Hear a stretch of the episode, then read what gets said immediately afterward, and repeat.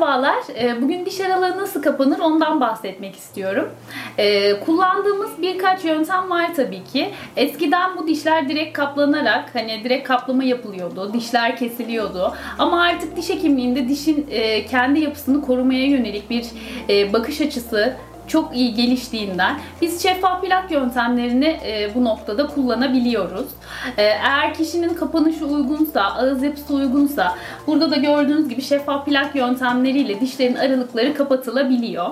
E, bunun dışında yine diş minesine zarar vermeden kompozit lamina dediğimiz bonding sistem olarak da adlandırdığımız e, yöntemlerle dişlerin üzerine küçük eklemeler yapala, yaparak estetik dolgu diye de e, geçiyor bu yöntem e, diş aralıklarını kapatabiliyoruz. Tabii ki porselen lamina ve e, çeşitli işte çok e, aralıklar genişse işte e, kaplama yöntemlerini de en son tercih edebiliyoruz e, bu noktada.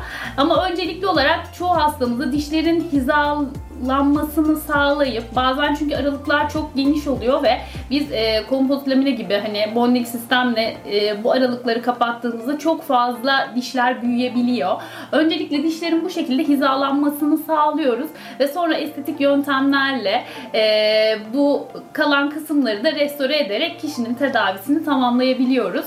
E, bu noktada e, dijital sistemlerden de yararlanıyoruz. Yani before after gibi kişinin dişleri bittiğinde nasıl görünecek bunları göster gösterme şansına da sahibiz.